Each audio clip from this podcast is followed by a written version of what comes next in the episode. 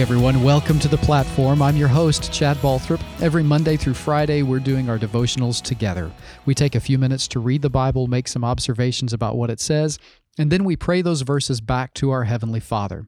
And today we continue in 1 Thessalonians chapter 3. 1 Thessalonians chapter 3, we're going to begin in verse 6 and we're going to read all the way through verse 10.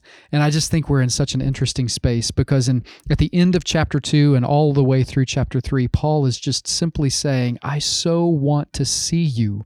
I want to see the people that I that I got to know in the city of Thessalonica and this group of people who have become a church. I just can't wait till we can see each other again."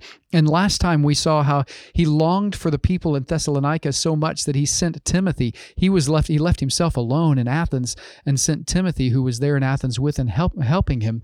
He sent Timothy to go just check on the Thessalonians because he wanted to make certain that their faith was established and encouraged and he just couldn't wait to be with them again and was and was hindered from doing that and so timothy went to check on their faith and to encourage them and establish them in their faith and it just feels so familiar doesn't it it just feels like the time we're in right now. It's like our entire world has taken this long pause because of the coronavirus and because of the, the condition of being safer at home and the idea that our, our large gatherings have been closed down for a little while and businesses are, are they're making such amazing transformations in how they reach out to people and do business with one another but but still we just can't see each other face to face. And i just feel like paul i feel like in this moment man i just can't wait to see my friends from church. I just can't wait to see the people i get to worship with and the people i get to grow with and the people who hold me accountable and the people who help me grow in my faith and who challenge and encourage me on a regular basis. I feel just like paul did. I just can't wait for that moment when we all get back together again.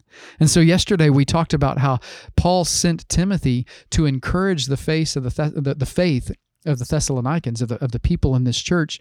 But not only did he do that, he was going to be encouraged when he heard the story of their faith. And that's where we are when we get to 1 Thessalonians chapter 3, verse 6. Listen to what this says.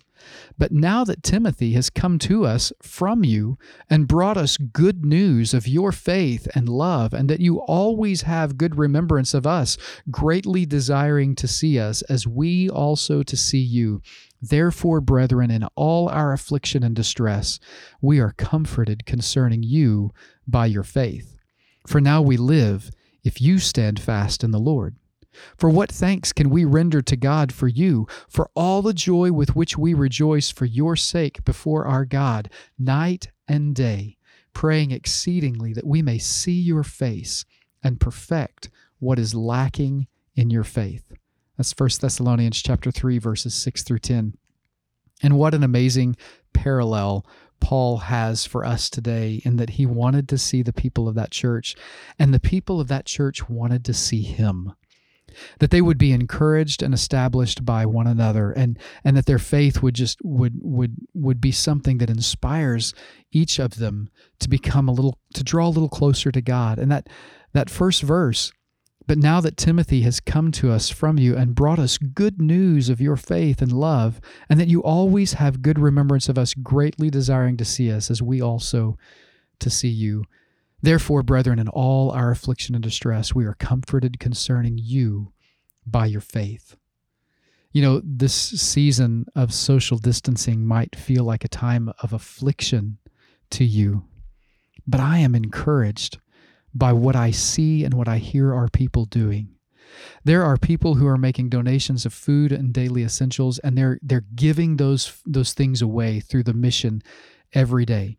There are people on our Calvary campus who are going on a particular night of the week to, to make sandwiches to give to, to the homeless people who live all around that area of Calvary.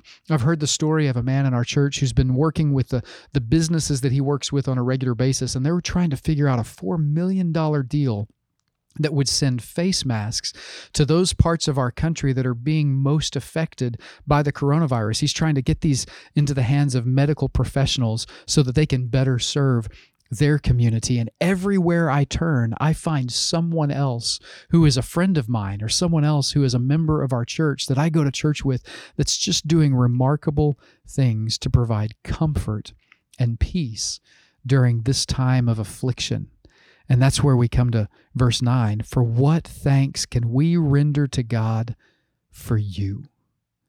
Oh, there are so many things I can give thanks to God over, and it's because of you. It's because of the people of this church, for all the joy with which we rejoice for your sake before our God, when, night, and day. And what are we praying? Well, we're praying exceedingly that we may see your faith, that we may see your face and perfect what is lacking in your faith. You know, I don't know if you attend a church anywhere as you listen to this podcast, and I don't know if you're a member of First Baptist Church in Owasso or not, but man, I hope, I hope and I pray that you're surrounded by people like I'm surrounded by in this church that church membership matters to you and is meaningful to you, not so that a church can have big numbers, not so that we can put some name in a spreadsheet somewhere, not because having your name on a roll makes you somehow deeper or more intimately acquainted with God. What it really does is it's simply your way. Church membership is your way of saying, This is the people, this is the place, these are the people that God's called me to minister with and to minister to and to be encouraged by. These are the people that when I'm seeing seeing, when I see them, I can be exceedingly joyful because of their faith. And in my moment of failure and in my moment of crisis, these are the people who are by my side. In this moment of affliction, these are the people who lift me up and who pray for me.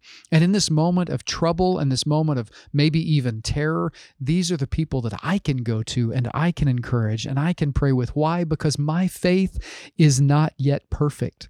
My faith is lacking.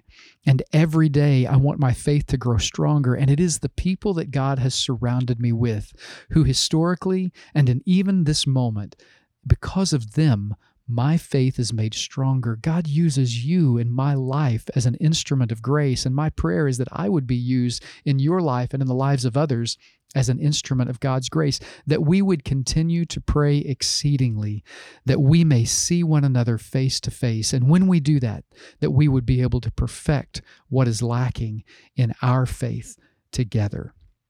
And so that's my prayer for us today. That's my desire for you and for me that we would be those people. I can't wait to see you.